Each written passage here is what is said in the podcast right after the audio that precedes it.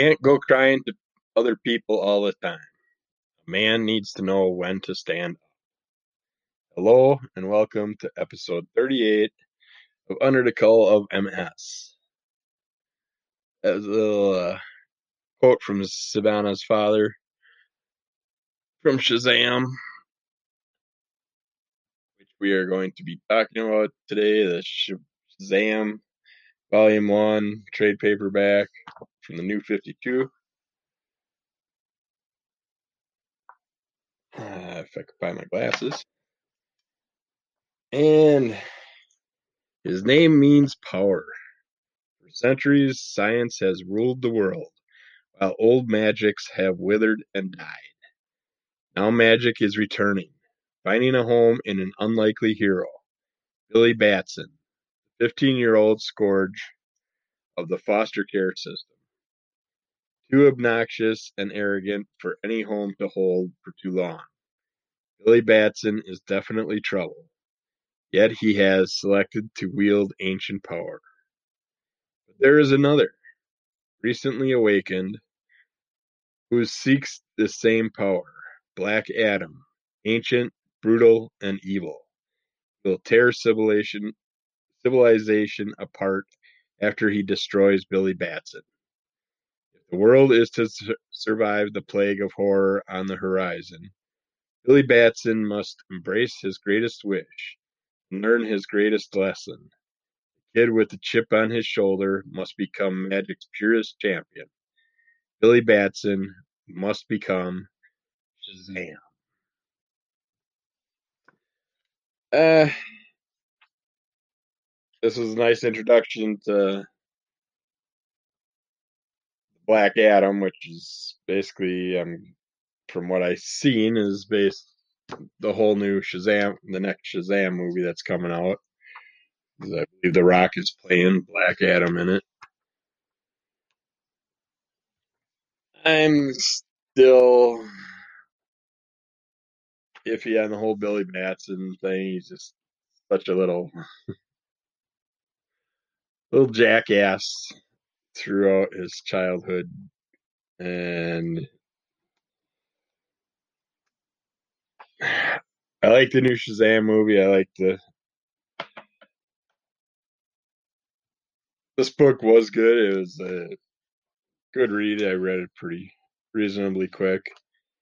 Uh, of course, if you aren't really aware of Shazam or anything, his basically his name was given to him by uh, different gods. Uh, Solomon for S is a wise king from the Bible who grants wisdom. H is for Hercules, a Greek demigod who grants strength. A is for Atlas, a Greek titan who helped up held up the sky and grants stamina. Z is for Zeus, the Greek god of thunder who rules Mount Olympus and grants power, specifically lightning. A is for Achilles, a Greek warrior who grants courage. M is for Mercury, a Roman god of travels, travelers who grants speed.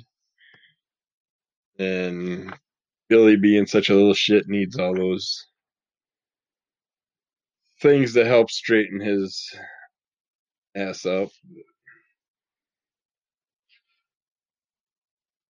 He gets put in a foster home again after many failed foster home experiences. Comes across these powers accidentally, if you will. There's another, there's a scientist that's trying to, a doc, evil doctor type character. He's trying to get the stones to get the powers, and he comes across Black Adam and releases him and works with him. And Black Adam wants to basically take down the bad guys, but in the same effort while doing that, he's basically going to end up destroying the whole world. He awakens, well, not really awakens, they're already awake, but gets the how you say it? The seven I think it's the seven deadly sins or whatever together like sloth and stuff. And they form together into a character and become an even bigger demon type character and Shazam has to deal with all that while not wanting to fight and trying to talk Black Adam into realizing that what he's doing is wrong. It's a it's a good story if you're into Shazam character and stuff. You'll enjoy this. Again, it's going back like every other character. Let's redo the origin again and again and again and again. It's like instead of coming up with some new original storylines, let's just keep redoing the old stuff. You get new 52 and then five years they'll come out with another new new whatever and redo all the different main characters again and it just gets kind of old. It's like even if you have a version of a character that you like then they'll come out with a different stylized version. It just may change their identity may change their uh, their sex, their race, whatever. Just constantly changing these characters instead of just coming out with new ones. It was a good book, but I still would rather read more Sharky. The other one I talked about in a previous episode that was a lot like Shazam. I think it was a lot more fun. Stick with that. Just read some of the old Shazams when I come across them. Other than that, I know a lot of people have been just dying to hear about colonoscopy. So today you get the honor of finding all about what a colonoscopy has to deal with. And basically what's happening is the doctor's gonna take a camera and go all the way up your intestine, possibly into your stomach, and reach it that far and just check out things, see if there's any cancerous issues, any damage, any polyps, anything like that. And they take care of those things with it. Well, you'll start out at least a week ahead of time. You'll pick up four pills and a bottle of powder stuff that you're to have to mix together and make yourself a special drink concoction to clean out your system. And they give you a seven day pre thing and other than changing some medications and stuff like that, you really don't have to worry about anything until the day day and a half before. And then you basically go to an all clear liquid flush where you don't eat it all. You just have clear liquids that contain of consist of items like uh, apple juice, uh, the white cranberry juice, white grape juice, Gatorade, coffee you can have, teas. Just can't have creamers and stuff like that with them. Uh, as far as the Gatorades and stuff, you can't have any. Uh, it's the blue and red ones because they could stay in your intestinal tract. They won't be able to see everything they want to see. Uh, water. I can't really. And those are the main ones that I pretty much stuck with. And I went off juices and sodas. I don't know, five years ago or so, and this was the nightmare to me as far as the drinking crap. It just it was so sugary. It just gave me heartburn and nasty. It's like when you don't drink that stuff for a while, it's it's a big change on your system, and you're not used to that. But Yeah, so you basically take that and drink a lot. I ended up drinking, I estimated uh, over 250 ounces of stuff that day. And then certain part of the day, you'll take the two pills, and then a couple later, a couple hours later, you'll mix up. Well, ahead of time, you'll mix up 64 ounces of Gatorade with the big bottle of powder, and put 32 of it ounces of it into a special bottle they give you. That's all marked, so you can drink eight ounces of it every 10 minutes when you start it. And then you drink lots more fluids after that. And then my uh, I was supposed to be sched- I was scheduled to be at the hospital at six o'clock in the morning. So my final flushing, I got to do my last two pills and do the final 32 ounces at like two in the morning. So you don't, I didn't sleep at all because if you would have slept, it would have been basically an hour here, half hour there, and plus your system's flushing out, so you're running back and forth to the toilet. So if you don't have a bed right next to a toilet, it's probably not too smart to fall asleep. Like uh, my bedroom's in the basement, so there's no way I would have wanted to lift a leg to go up a flight of stairs. it's bad enough just getting up off a chair and walking ten feet to the bathroom. So it's yeah, I just stayed up, uh, sucked it up, and did it, and then about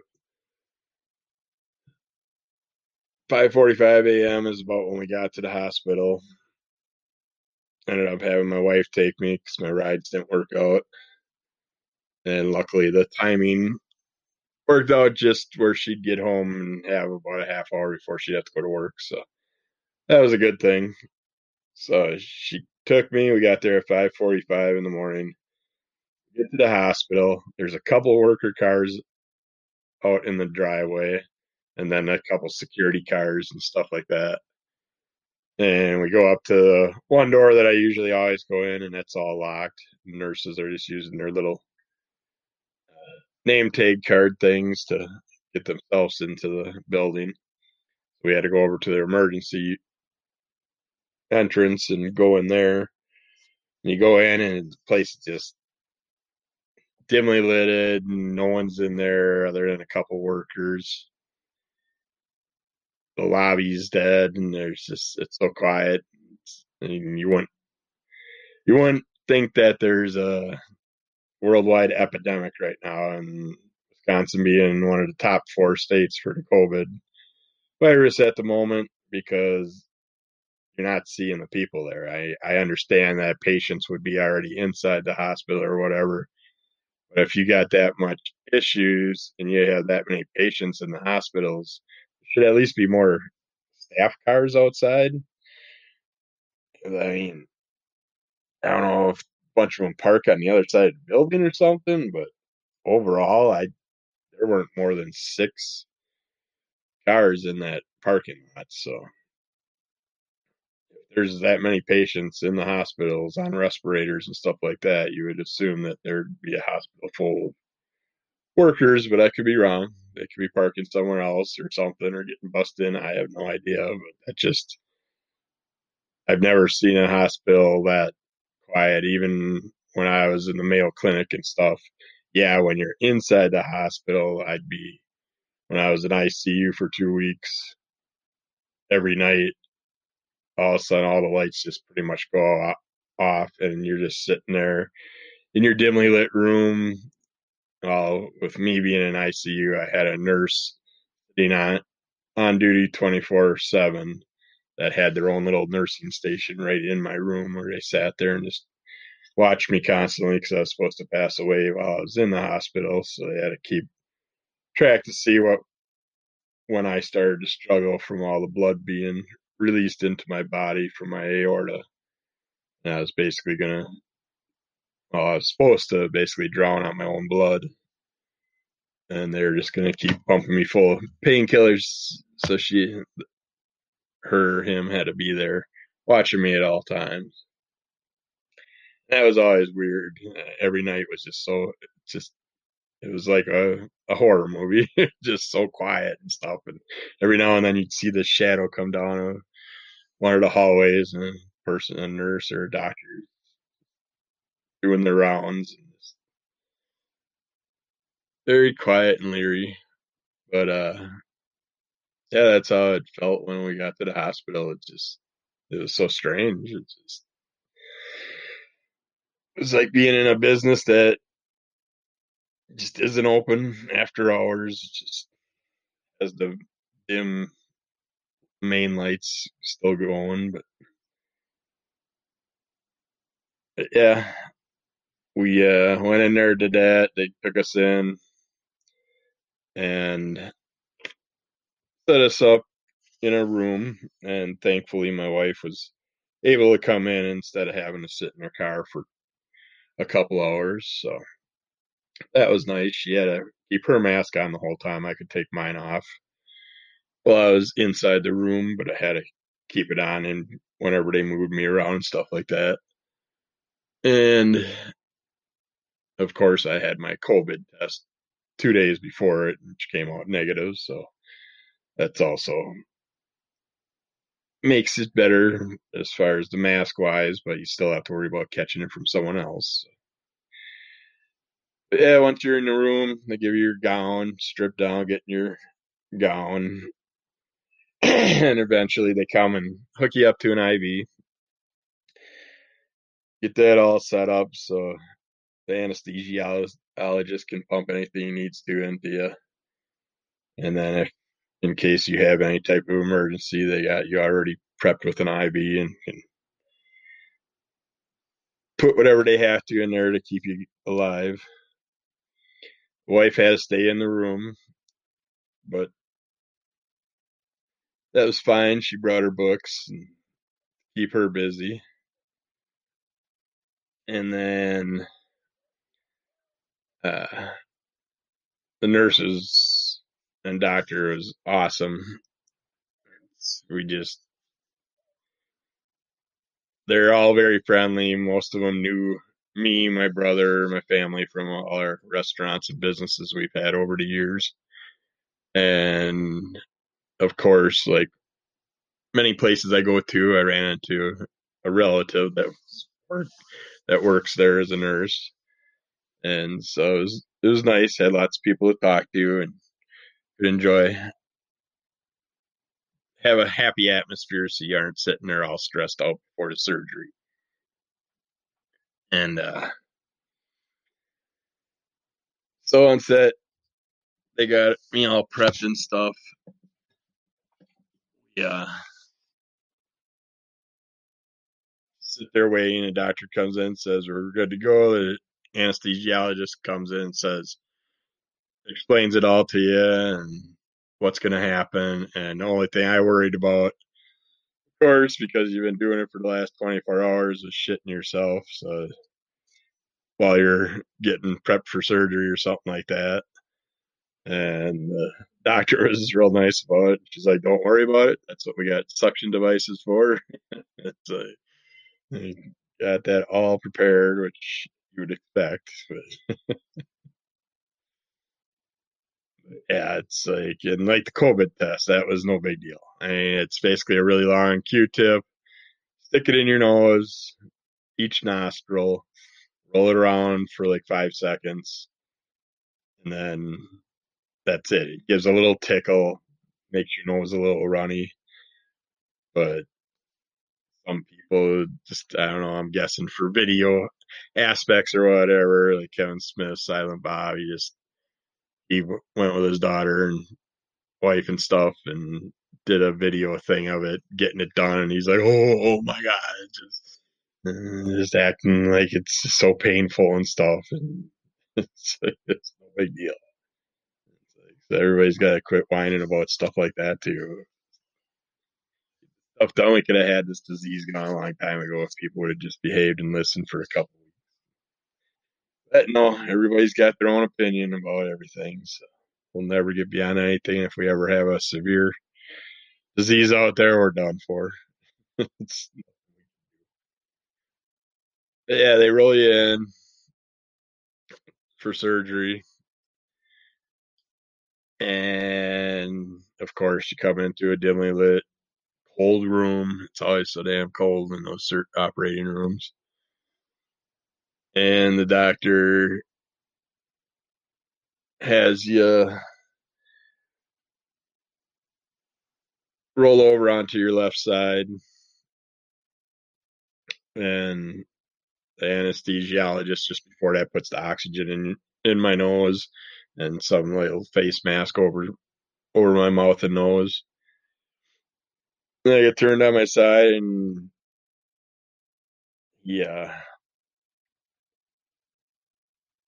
tells you the anesthesiologist just anesthesiologist tells me he put the party in in the bag and within seconds I felt it. It did not take long at all. And I'm like, yeah, I can feel it starting to kick in. Whereas usually when I was put out by an anesthesiologist all the other times, it was a different type of medication because you, it would take a little while and you'd have to count backwards and stuff like that.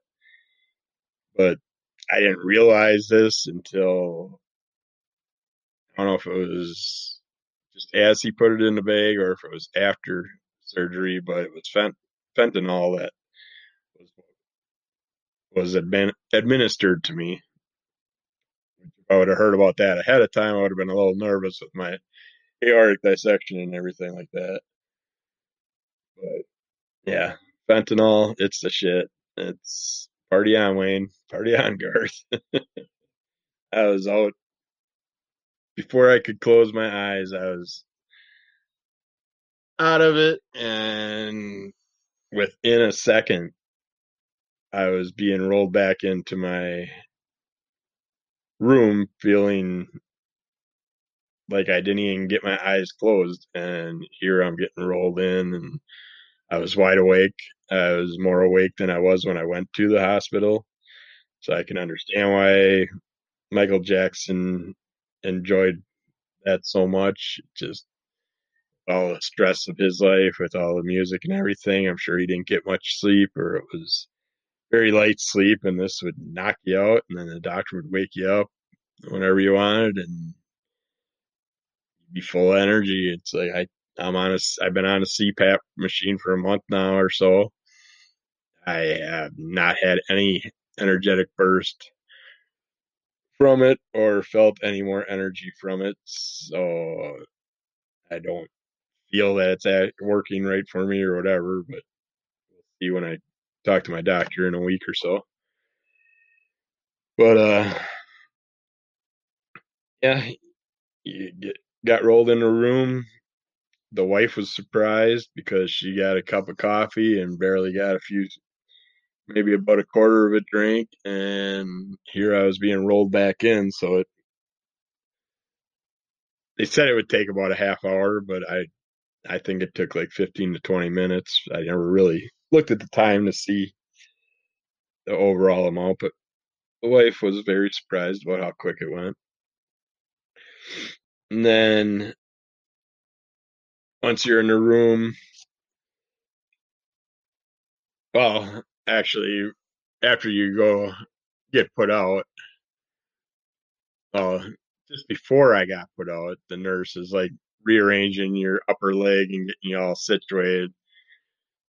And from the point from that point when she got my leg where she wanted and he said he put the party in the bag. I didn't feel or notice anything when i came out of it. I didn't feel like i had any type of surgery done i didn't feel like someone put a camera all the way through my intestinal tract or anything like that. It felt normal which was nice because things that were in my mind after listening other people, it's like I listen to the Bill Burr Bert Kreischer, Bill and Bert podcast, and Bill Burr was explaining to Bert Kreischer about his his colonoscopy and that Bert's gonna need one. And I listened to Hollywood Babble-On where Ralph Garman and Kevin Smith were talking, and Ralph was telling Kevin like you turn fifty because he's the same age as me that uh you're gonna you're gonna be due for one. Explained it to him, and my sister told me her experiences with it and stuff, and they all gave you just gave me horror stories. It made it sound terrible. But, uh, that was way less stressful than I expected. But basically, you go through an hour of prep beforehand, 15 to 30 minute surgery. Then, when you're done, sit for 30 minutes, wait for release, and for them to let you release you out of the hospital and take your IV out and stuff. And I was done. nurse walked me out of there, told my wife to get the car, meet us out at the front of the emergency room, and uh, I could have swore I had a mask on when I walked out, but I lost my mask somewhere between the room and the car. I just don't know if I took it off when I came out of the emergency room door and just know with the anesthesia or whatever, just totally dropped it out of my hand or what happened. But then uh that was basically it. It's like the wife drove me home. I was fine the rest of the day. I did try to take a little afternoon nap. But I was still going to bed. Well, still going number one a lot from having all the fluids in me. The number two thing thankfully over. but uh yeah, I had an awesome, super friendly and enjoyable crew that of nurses and doctors didn't feel violated at all. It's like I did not feel like someone totally violated my rectal area and went through my whole body with a tube and a camera. So that's that was a good thing. But yeah, I couldn't ask for a better better medical staff, and they're very friendly, very enjoyable, and made the time just fly by.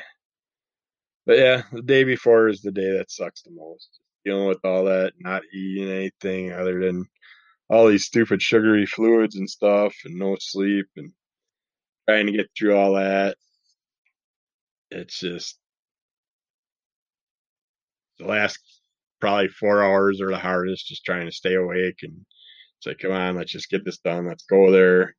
Worrying because it's a half hour drive. Am I going to be able to make it there without having to go to the bathroom and all that? Thankfully, my system was pretty much flushed by time we did leave, so I didn't have to worry about stuff like that. But, uh,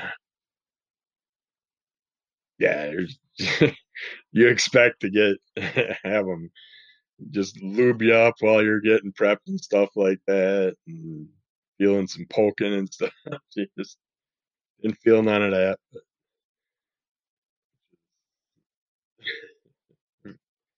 Very relieving.